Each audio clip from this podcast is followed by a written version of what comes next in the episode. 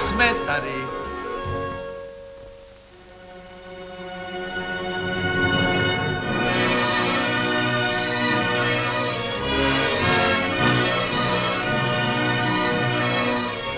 Letos uplynulo 200 let od narození spisovatelky Boženy Němcové, které se nejčastěji datuje ke 4. únoru 1820. Němcová je zakladatelka moderní české prózy, sběratelka pohádek a dalších folklorních útvarů a zejména literátka nadaná vypravěckou a pozorovatelskou schopností. Život a osobnost Němcové ale v současnosti přitahuje výraznější pozornost, nežli její literární tvorba. Jakým účinkem působí její povídky a pohádky na dnešní generace čtenářů? Jaký odkaz má nebo může mít erbovní kniha české literatury Babička? Nakolik Němcové literární tvorba podněcuje a oslovuje v 21. století? Tyto a další otázky zodpoví historička Magdalena Pokorná. Děkuji za pozvání. Etnografka Markéta Palovská. Dobrý den. A historik Milan Horký. Dobrý den. Babička jede! Babička jede!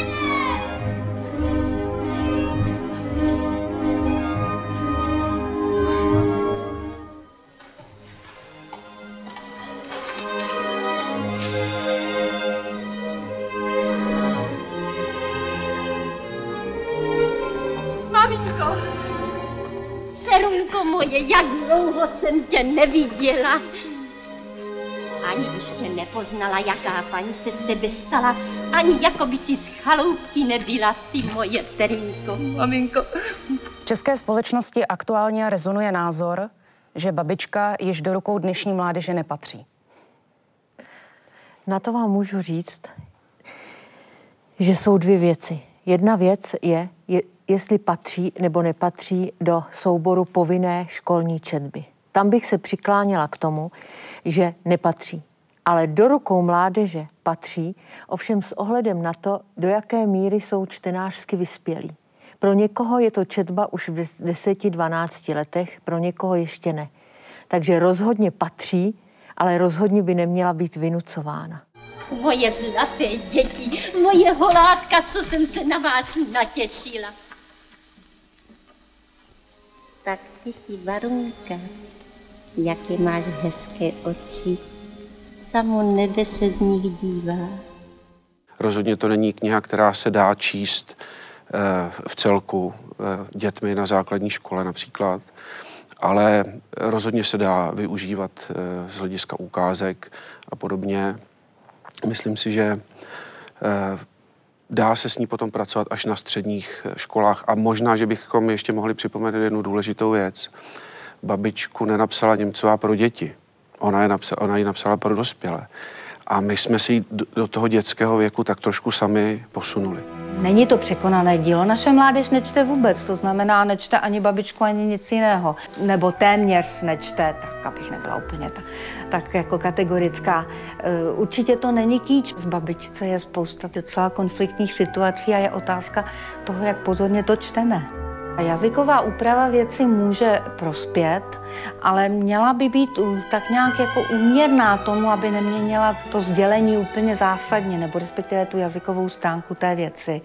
Protože Němcová koneckonců se zasloužila o češtinu a myslím si, že si zaslouží i dneska, pokud ji někdo upravuje, pokud ji někdo modernizuje, tak aby to dělal člověk, který česky umí a ne neumí, což se občas stává.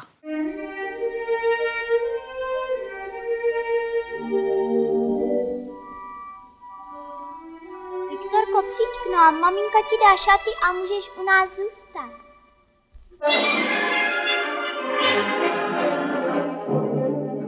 Vydání Babičky v roce 1903 poprvé doprovodilo dílo Adolfa Kašpara.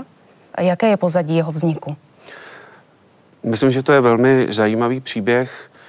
Kašpar byl, řekněme, neúspěšným studentem akademie, chodil za školu a hrozilo mu vyloučení z té školy. V roce 1901, tuším, ovšem vystavil své první ilustrace k Babičce, které dělal v rámci studentské soutěže, také pro Českou grafickou unii.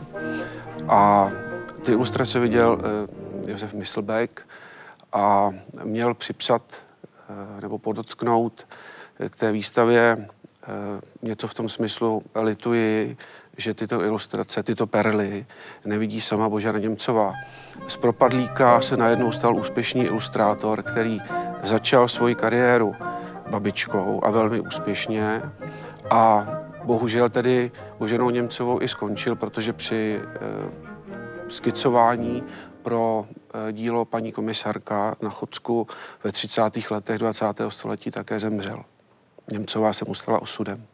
Jakou pasáž nebo část z babičky považujete za skvostný výkon české literatury? To, co na mě z té babičky dýchá, co mě oslovilo a co je pro mě vzácností dodnes, to je to souznění generací, toho stáří a toho dětství, toho vzájemného pochopení, ale také vedení k té zodpovědnosti, k té práci, k empatii, vnímání kouzla přírody, vnímání těch sociálních problémů.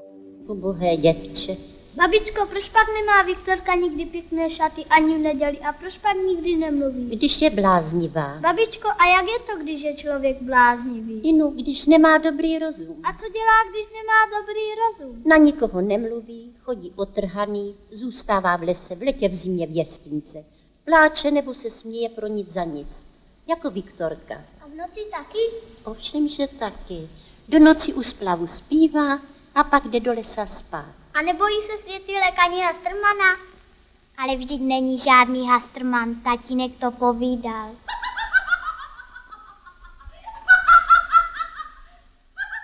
Tam je neskutečně nepřeberné množství jen příběhů a když už vezmeme i ty lidové zvyky, obyčeje, obřady, nádherné vylíčení přírody, které Němcová, ač tady to nestudovala, tak také nějakým způsobem rozuměla. A mě osobně možná i řadu dalších žen uchvátil samozřejmě příběh Viktorky, ale já tam spíš vidím takovou linii barunka, Viktorka, babička, je tam to ženství, je tam to zdůraznění ženy v tehdejší společnosti, byť teda tím jejím literárním způsobem.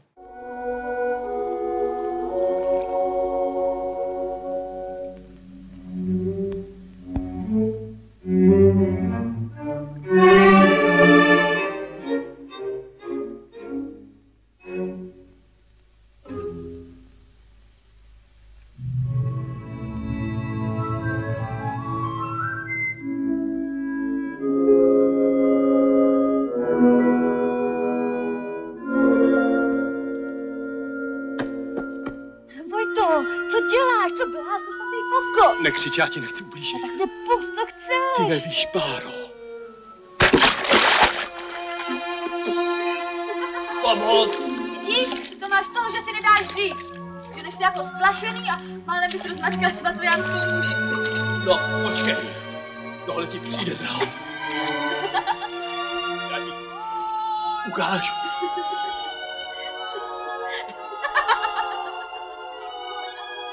Mě v babičce, tak jako v ostatních jejich dílech, zajímají některé mikropříběhy. Ona byla velmi dobrou pozorovatelkou a měla velký dar pro to postihnout s takovým ironickým nadhledem některé situace. Ten, který já zmíním, není ironický a to je příběh z babičky, který vypravuje myslivec Bayer o tom, jak navštívil v Hradci Králové 2 odsouzence na smrt. Jeden z nich je krásný mladý muž, který zabil svého domnělého soka. A druhý z nich je ošklivý, skoro bychom řekli netvor, člověk, který zabil také, zabil ovšem děvče, které se mu posmívalo. Ten hezký, ten složí ve vězení píseň a všichni si tu píseň přejí zpívat, zatímco, a přejí si také, aby dostal milost, zatímco ten ošklivý tomu přejí ovšem jenom zlou smrt a Němcová k tomu přidává větu tvářka je někdy lhářka ve světě. A myslím si, že to postihuje její velmi dobrou pozorovací schopnost. Pojď.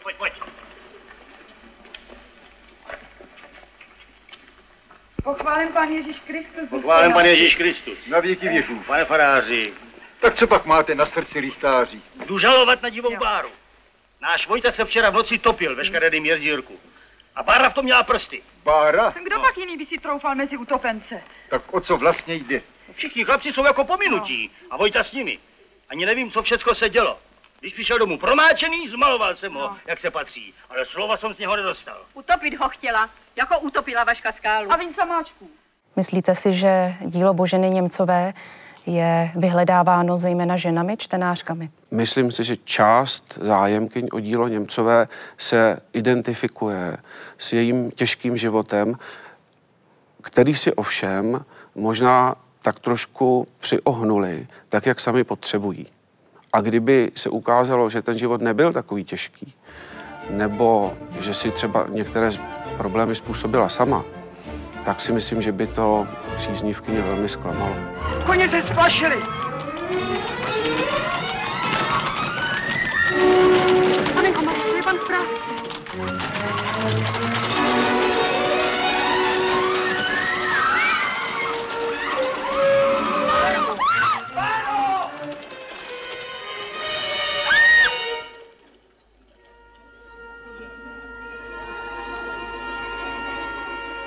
Ona vlastně celá léta žila jako manželka finančního úředníka a do jisté míry solidně zajištěného úředníka. Ten problém pak nastává v souvislosti s vyšetřováním Josefa Němce po roce 1853. Jo?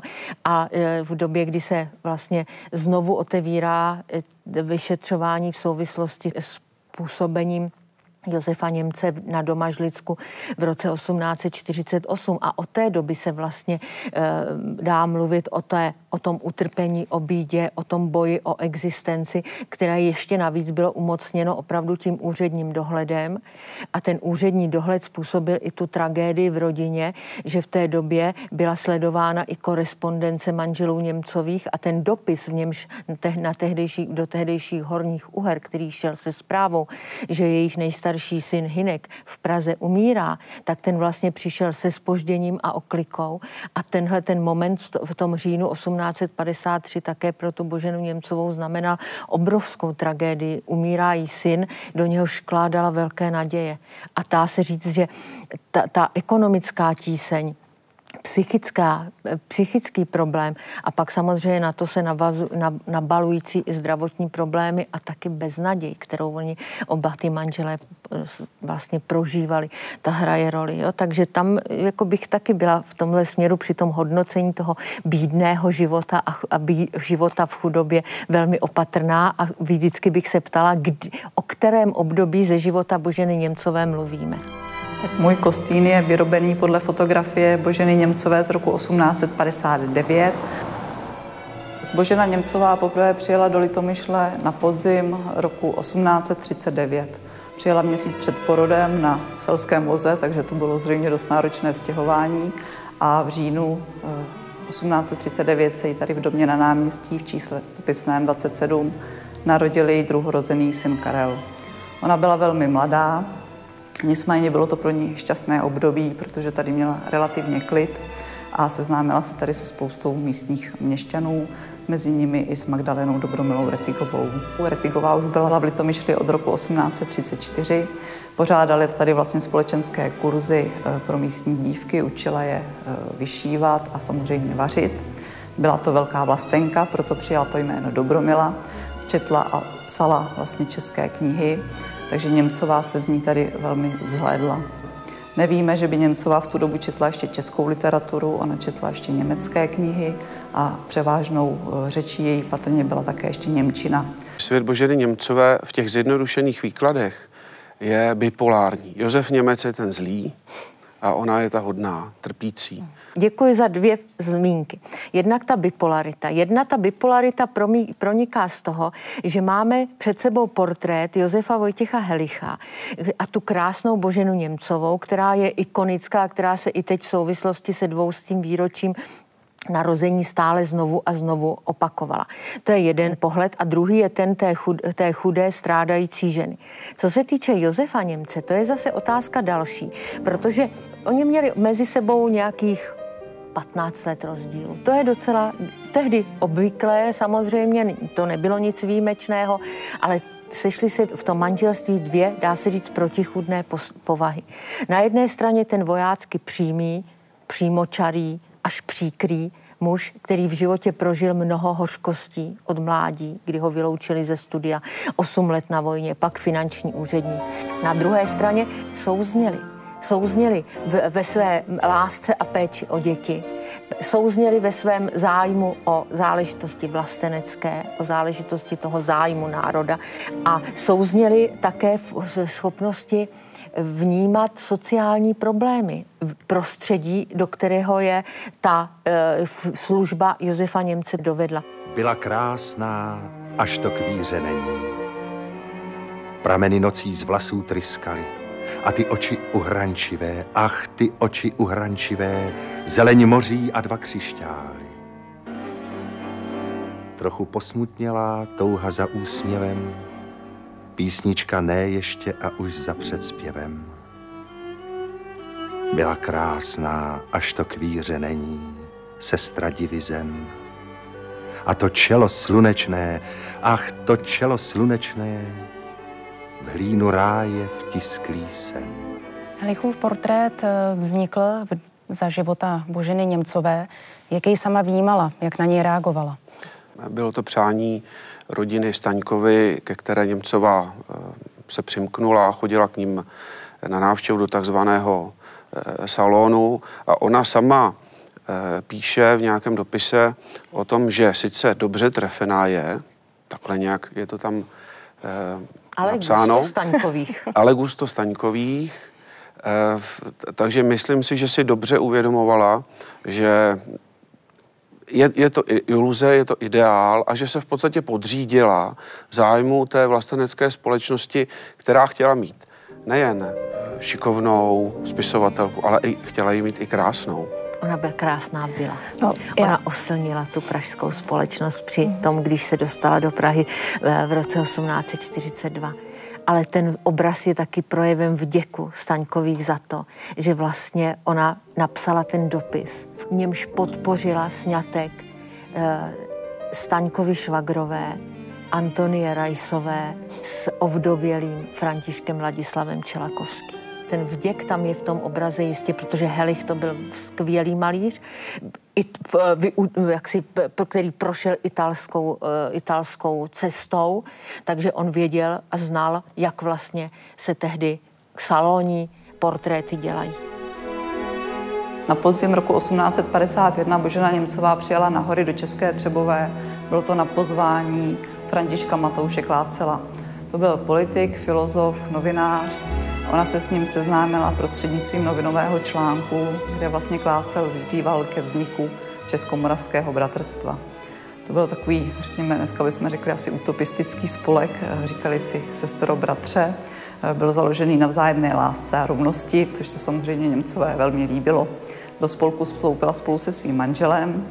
No a když se potom spolek měl sejít tady na horách, tak se to nikomu vlastně příliš nehodilo a přijela jenom Božena Němcová s dětmi.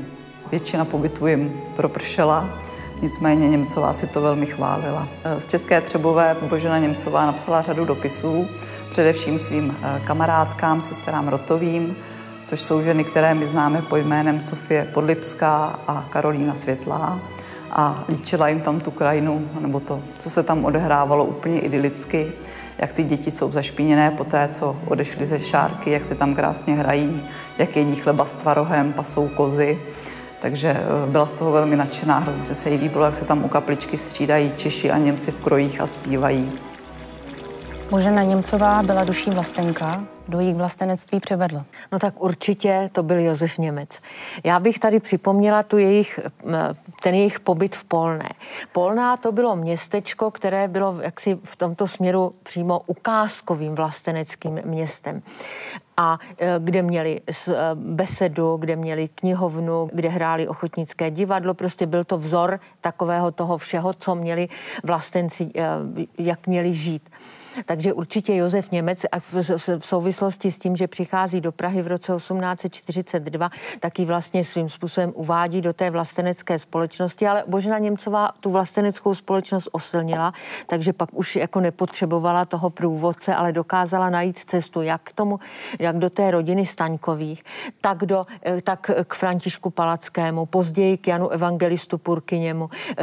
Dokázala navázat kontakt s významnými lékaři té doby, Vilémem Dušanem Lamblem, Josefem Rodomilem Čejkou a tak dále. Takže v tomto směru k tomu, a samozřejmě tady musím říct ještě s básníkem Václavem Bolemírem Nebeským, který byl takovým jejím, řekla bych, průvodcem v těch jejich prvních literárních dílech. Ale to, co bych ještě řekla, to je jedna věc, je ta rovina toho oslnění té společnosti, druhá věc je ta rovina, řekněme, institucionální. Josef Němec byl členem Matice české, což byla instituce z tohoto hlediska významná, nakladatelství české literatury a tak dále. Pak si myslím, že je třeba ještě říct to, že vlastně Božena Němcová se zapojila i do aktivit vlastenecké společnosti z hlediska sbírek a podpory některých projektů. Takže Josef Němec byl členem Matice české, Božena Němcová a celá rodina vlastně přispívala na podporu České průmyslové školy. Jejímž takovým jako velkým podporovatelem byl také Karel Havlíček v tehdejších Pražských novinách. Byla to rodina Boženy Němcové, včetně dětí, kteří přispěli sice minimálně, ale zapojili se do toho.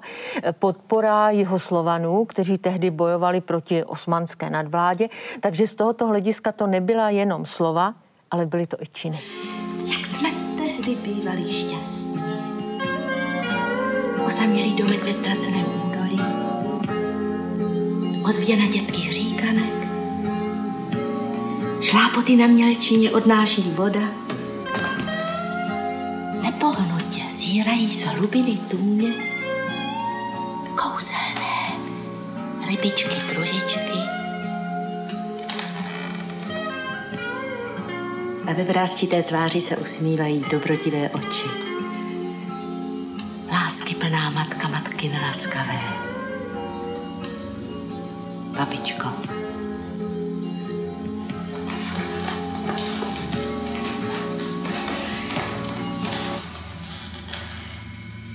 Jak jsme tehdy byli šťastní. Vrátit se tam.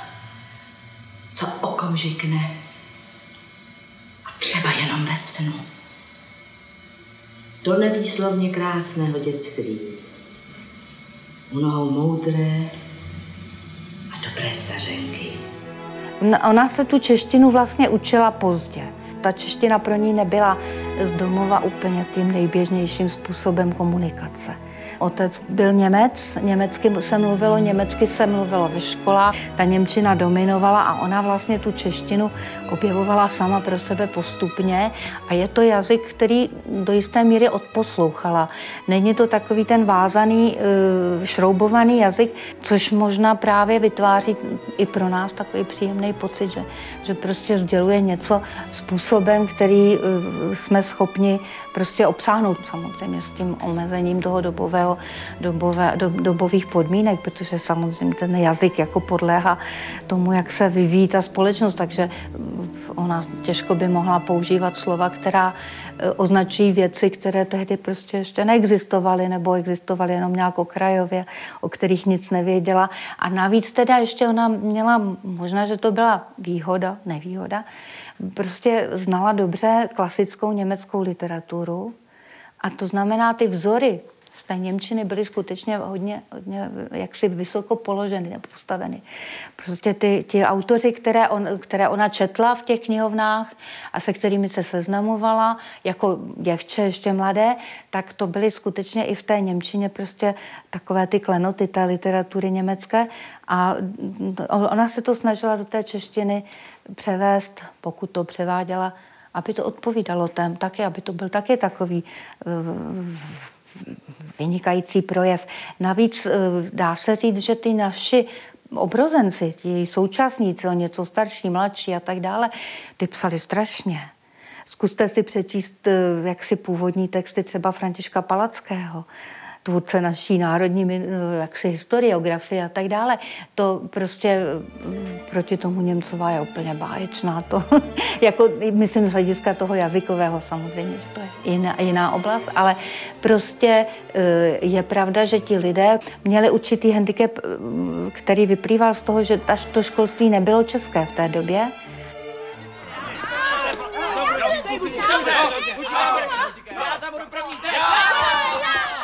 No tak, kluci.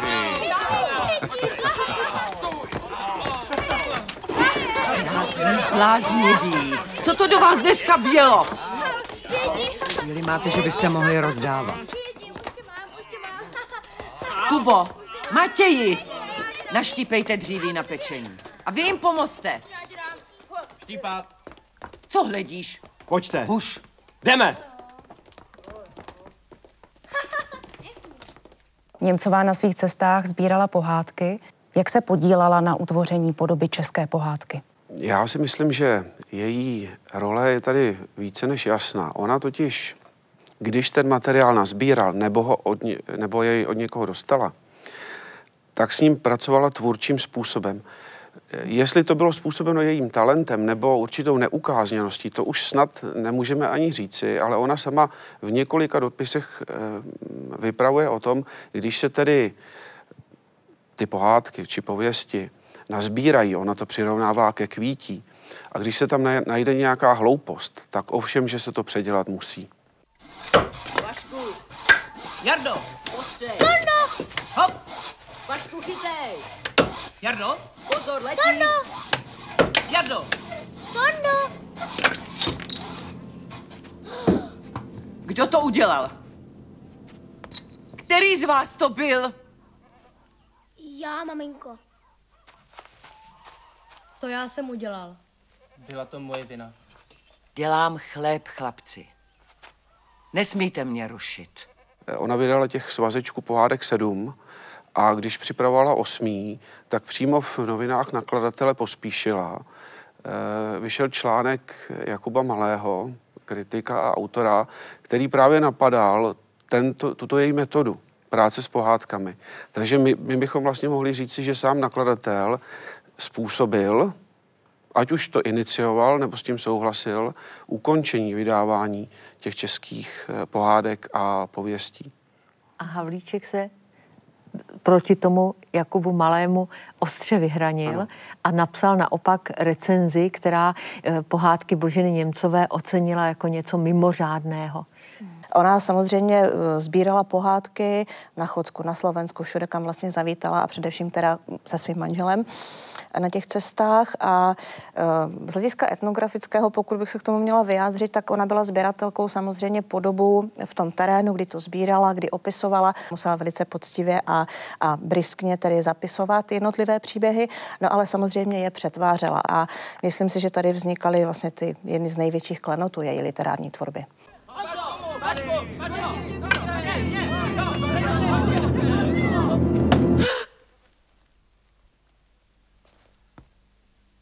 Zabili jste chléb. Prosila jsem vás. Zabili jste. Proklínám vás! Skrka všete!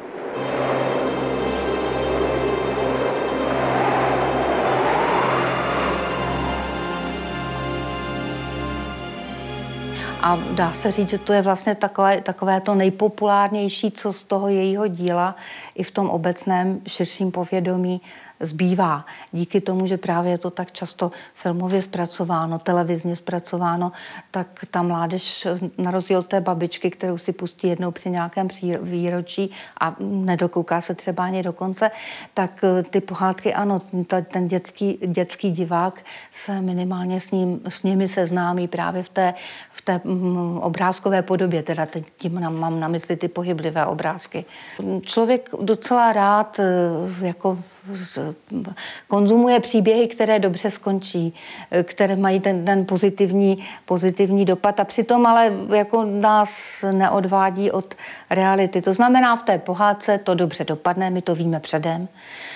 ono nás to tak uklidní a prostě má tím pádem i ty pohádky té Boženy Němcové jsou v tomhletom směru velice, velice populární. Možná, že bychom mohli tu debatu také odlehčit tím, že Němcová při té své extrovertní povaze byla velmi ofenzivní při tom sběru, takže když se potom ocitla v Podještědí a vyslýchala místní babičky a získávala tady informace toho národopisného charakteru, tak oni z ní měli strach, tak trošku ji považovali za vyzvěračku a nechtěli odpovídat. Vy řeknete, že byla ofenzivní. Já bych řekla, že byla vemlouvavá a že přesvědčovala. Ona i na tom Slovensku vlastně potom písemně všechny ty své bývalé přátele nebo u nich, nebo hostitele, nebo tak vlastně přesvědčovala ke spolupráci, k tomu, aby napsali to, co slíbili. A když nenapsali, tak znovu a znovu je v dopisech oslovovala. Přesvědčovala je o tom, co a jak mají číst, jakým způsobem mají teda oslovit vlastně tu českou veřejnost, což zase bylo v době, kdy vlastně se ta česká společnost po té roztržce jazykové ve 40. letech hledala tu cestu na to Slovensko. Ne všichni ji hledali samozřejmě, ale ona byla z těch, kteří se snažili přiblížit to Slovensko, slovenskou kulturu, slovenské literární bohatství, etnografické bohatství české společnosti. Do jaké míry byla úspěšná, to je jiná věc, koho přesvědčila, aby své texty poslal. Ale přesvědčila třeba svého muže a pak upravovala ty jeho texty pro časopis Národního, teda muzejník, dnes časopis Národního muzea. Což je taky strašně zajímavá věc, jakým periodikům ona svěřovala své texty. A musíme říct, že ona v tomhle směru si opravdu tu cestu hledala a svěřovala své texty tam, kde ona věděla, že je to zodpovědný, nebo že mají zodpovědný přístup, že to má trvalou hodnotu. Ať už to byl časopis, tedy ten muzejník, nebo to byla Živa, kterou vydával Purkyně, nebo to byly i Lumír, jo? Ale byla schopná odmítnout lukrativní ekonomickou nabídku olomouckého nakladatele Helcla, když jí nabízel překlady literatury pro takové návodné, řekněme, texty pro děti. A ona říkala, ano, já to budu dělat, pokud si do toho vpletu nějaký příběh, vpletu nějaké poučení, vpletu něco, co budu já sama vnímat jako to pozitivní.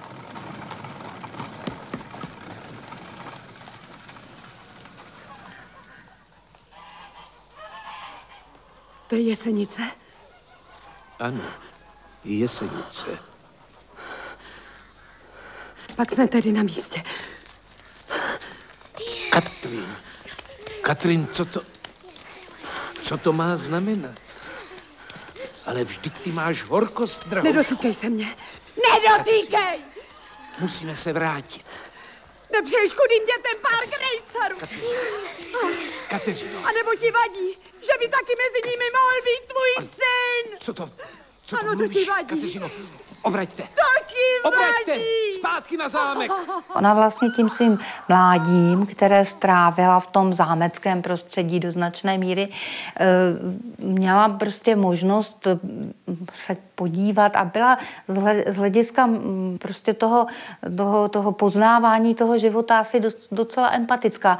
Prostě dokázala vnímat tu realitu, ať už teda v těch šlechtických rodinách, anebo potom v takových těch středostavovských anebo venkovských rodinách, což bylo ve své době a ještě dokonce i nějaké to desetiletí po ní vzácné, protože pokud se zobrazoval jinak v literatuře třeba český sedlák, tak to bylo velice často schematické. Byl nositelem národního jazyka, národní tradice, budiž to ano, ale prostě jako vlastně, že by řešil nějaké zásadní životní problémy, to ne.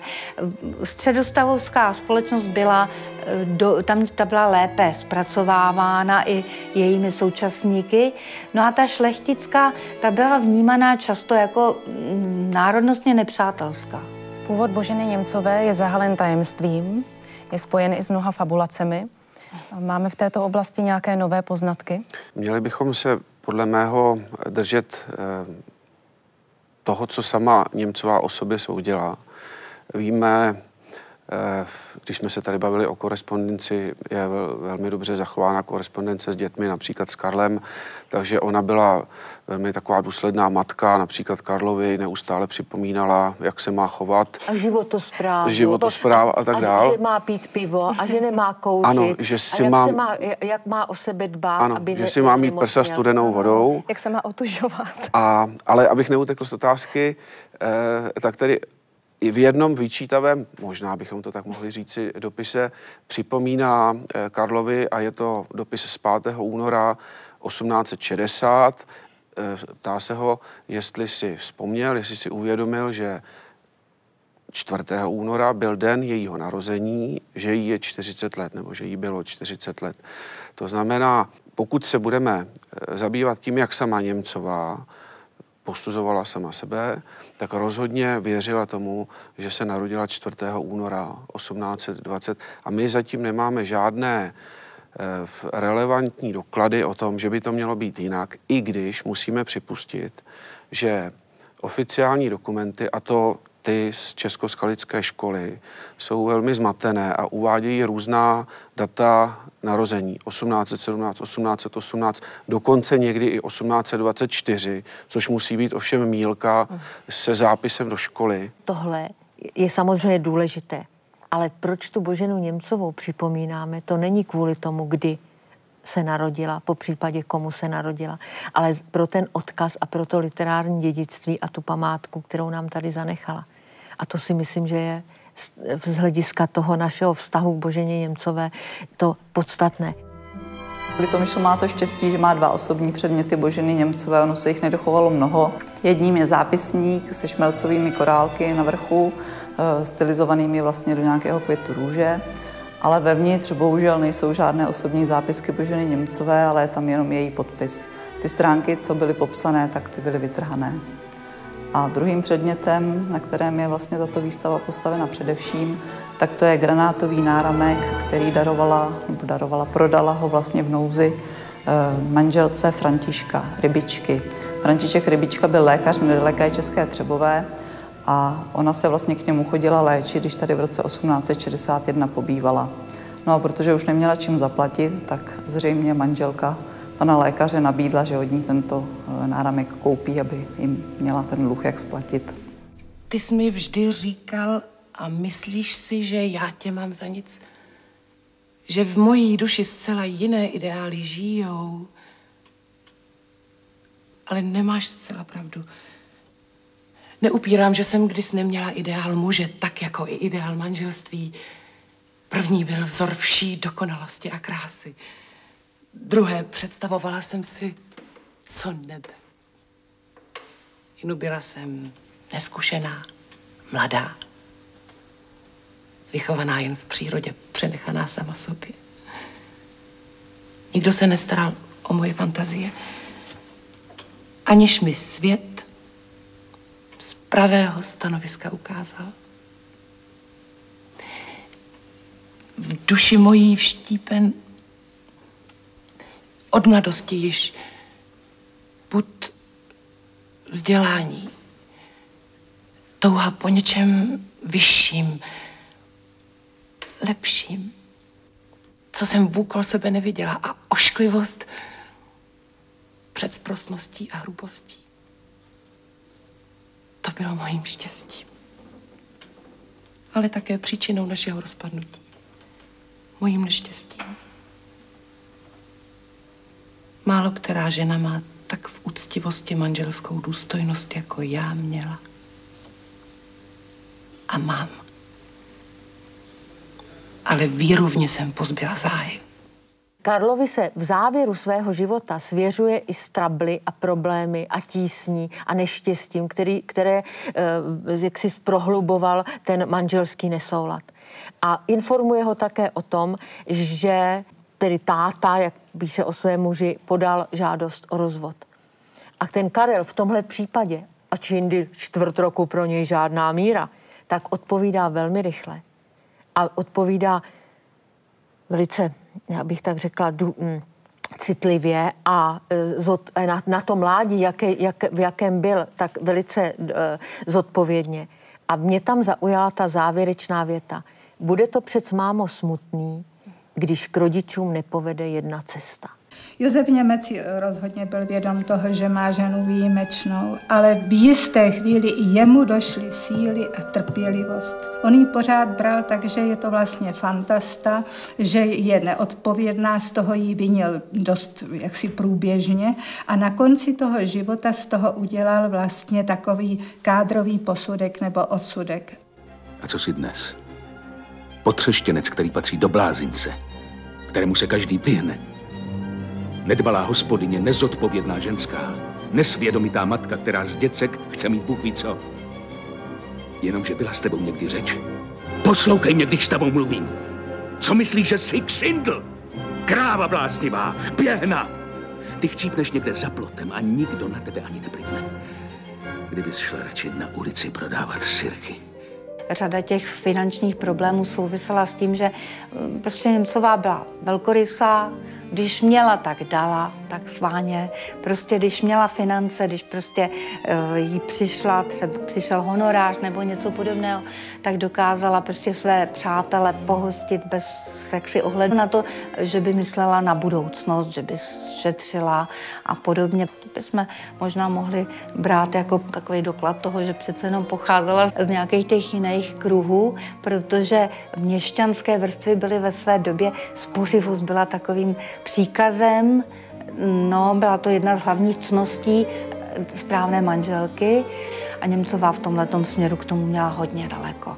Myslím, že tady by stálo za to připomenout i Josefa Němce, protože ten psal dětem možná, že ne tak jaksi roztomilé dopisy jako matka, ale byl velmi jako praktický, například sděloval dětem, že možná budou odvody, bylo by dobré pořídit si pas, a na určitou dobu se přemístit do zahraničí a potom, až nebezpečí pomine, takže se zase děti mohou vrátit. Tady docházelo právě k nesouladu mezi těmi rodiči v tom, že Josef byl zaměřený spíše prakticky, zatímco Božena Němcová chtěla opravdu pro ty své děti to nejlepší. A tím nejlepším pro ní například byl i pobyt Jaroslava Němce v Mnichově na Akademii malířské. Prestižní akademii. Prestižní, což ovšem, a to zase můžeme vidět v korespondenci, byl velký problém. Někteří teda pamětníci, a v té korespondenci je to vidět, se domnívali, že by jí mohli třeba nabídnout určité povolání učitelky a podobně, což bylo vlastně jediné takové kvalifikovanější povolání, které by v té době připadalo v úvahu a že ona o něj v podstatě o takové místo neměla příliš zájem. Ona se necítila být vychovatelkou. No, prostě jako vychovávala prostřednictvím toho literárního sdělení, ale ne prostě jako výukou. Takže přestože učitele obdivovala, tak sama prostě v tomhletom povolání se nechtěla uplatňovat. No a jiná možnost de facto moc nebyla. Takže v té její době. Takže tam potom ona byla odkázaná na tu podporu těch mecenášů, a podpora mecenášů je vždycky dvojsečná záležitost, že jo? Prostě ten, kdo přijímá, tak musí akceptovat určitá pravidla té společnosti a pokud teda se podle nich nechová, tak mu to dávají ti mecenáši, mecenášky najevo, že to teda takhle by fungovat nemělo, že by se měla jaksi chovat lépe, že by neměla vzbudit pohoršení svými přátelskými vztahy s muži a podobně, tak to všecko jí vyčítali a vlastně do jisté míry ona to asi tak i vnímala, že tím podmiňují tu podporu finanční pro tu její rodinu. Je pravda, že jeden z mála, kdo Němcové nic podobného nepředhazoval, nebo z jejich přátel, který podporoval zejména v tom závěru života, byl Vojta Náprstek. Ono by se z těch dopisů dalo vyčíst ledacos, ale neměli bychom zapomenout na to, že nám to ukazuje, jak strašně těžký život Němcová měla právě z tohoto ohledu. Každý, kdo trpí nějakou chronickou nemocí, to určitě potvrdí, jaké to je přemluvit se ráno, k tomu vstát. A ona teda vstávala každý den do té bídy, chudoby a musela se překonávat a ještě jaksi s tou hrdostí, která jí byla vlastní, začít pracovat. Já jsem si před 2 lety prošel západní Čechy do Mažlicko. A musím říct, že jsem s určitým obdivem přemýšlel o Němcové, protože když jsem lezl na ty kopce, zadýchaný v létě, tak jsem si říkal, že tedy ona opravdu se musela snažit, aby to všechno zvládla. Po druhé se do Litomyšle dostala v roce 1861, ale bohužel netušila, že to bude v podstatě konec jejího života. Ona se těšila z toho, že bude finančně nezávislá, protože se jí podařilo sehnat nakladatele. Augusta chtěl vydat její sebrané spisy, pozvali do Litomyšle. Ona na to velmi ráda kývla, protože jí slíbil poměrně slušný honorář a přijela vlastně 11. září do Litomyšle. Už 15. září měli podepsanou smlouvu, podle které ona měla každých 6 týdnů vlastně vydávat nový svazek. No ale protože už byla nemocná, nebyla schopná odevzdávat tu práci včas a žádné nové dílo už vlastně nenapsala, tak Augusta byl velmi nespokojený se její prací a dávali to dost najevo. Ona z Litomyšle odjížděla s tím, že ji Augusta vyhodil, doslova napsali, aby koukala Litomyšl co nejdříve opustití, potom už vlastně i správcové v hotelu nařídil, aby jí nedávala ani stravu. Tu příležitost, kterou jí dává litomyšlský nakladatel Augusta, ona už ne, že nechce, ale ona už prostě podle mého názoru opravdu byla tak vyčerpaná, že to nedokázala už naplnit. A tu vyčerpanou Boženu Němcovou si pak z té Litomyšle odváží Josef Němec v roce 1861 a v roce 1862 v lednu pak Božena Němcová umírá. Tam může být problém taky kvalita lékařské péče, i když Němcová měla okolo sebe přední lékaře, doktora Čejku, doktora Lambla, což rozhodně nejsou zanedbatelné postavy českého lékařství. A je otázka také, jakými léky se léčila. Ona sama píše v dopisech například o doverském prášku, což kdybychom si dneska rozklíčovali, tak to jsou spíše takové, řekl bych, drogy nebo látky tohoto charakteru. To znamená, ona popisuje, jak třeba celou zimu kašlala, nebo kašlali děti, Jaroslav měl tyfus a tak dál. A oni na to samozřejmě měli omezenou škálu léků, některé z nich tedy byly spíše na bázi jedů. Ona mohla část života strávit tím, že byla v podstatě intoxikovaná. Oni věřili také v dobově uctívanou sílu vody. Že? A to je další věc, která si myslím, že hrála velkou roli. Ona posílala svou dceru do špotových lázní. Ona sama si nechávala, nebo mluvili o těch koupelích, když byl manžel na tom v těch horních uhrách, tak taky psával o koupelích, když byl pak na jiných místech, tak taky psával, jak se koupe. Až do zámrazu v podstatě, takže tu víru v tu očistnou sílu vody sdíleli s tehdejšími mnoha odborníky na životosprávu. Z listu Josefa Němce z 30. listopadu 1859. Jest má vůle, aby moje manželka Božena Němcová z mého bytu odešla a dle své vůle živa byla pod tou výjimkou, že na nějakou sustentaci z mé strany žádný nárok nemá. Mé důvody. Za prvé, její k mé osobě po dlouhý čas trvající odpor a z toho často vzniklé z její strany vášnivě vedoucí hádky a rozepře. Za druhé, její nedbalost a nevšímavost domácnosti a nerozumné zacházení s penězi. Osobnost Němcové využívala každá doba a každý režim. V socialismu se zdůrazňovala její bída v kontrastu s bohatstvím buržuazie. Jaký je narativ v posledních 30 letech v naší době? Ona je otázka toho, že kolik lidí si vzalo dílo Boženy Němcové do ruky, kolik lidí si to přečetlo, kolik lidí si půjčilo v knihovně její díla. Český rozhlas věnoval velkou pozornost Boženě Němcové v různých pořadech, na různých stanicích. Já sama můžu říct, že je to pro mě i překvapení to bylo, ale mluvila jsem v Památníku národního písemnictví, pozvali mě do Náchoda, do Bratislavy, do Rakovníka, to nemluvím, abych se tady pochlubila, ale proto, že opravdu ta Božena Němcová rezonuje v těch jaksi přirozeném prostředí čtenářů a lidí, kteří mají zájem o to, aby se seznámili s tím, co všechno jí obklopovalo, s tím světem Boženy Němcové, který ji obklopoval. A víte, když člověk přijde na Vyšehrad, tak tam na mnoha místech, na mnoha hrobech svítí svíčičky občas. Ale ještě se mi nestalo, že by u Boženy Němcové se nesvítilo. 200 let od narození spisovatelky Boženy Němcové vybízí k novému pohledu a zhodnocení této osobnosti 19. století. K němuž přispěli hosté dnešního vydání pořadu Historie CS. Děkuji hostům za účast, vám divákům za pozornost. Budu se těšit příště opět na viděnou. Říkám si bez toho, že jsem zrozená k neštěstí.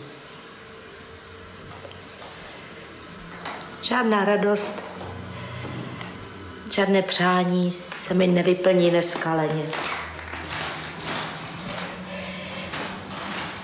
Ono je, Boženo, někdy těžké vysvětlovat.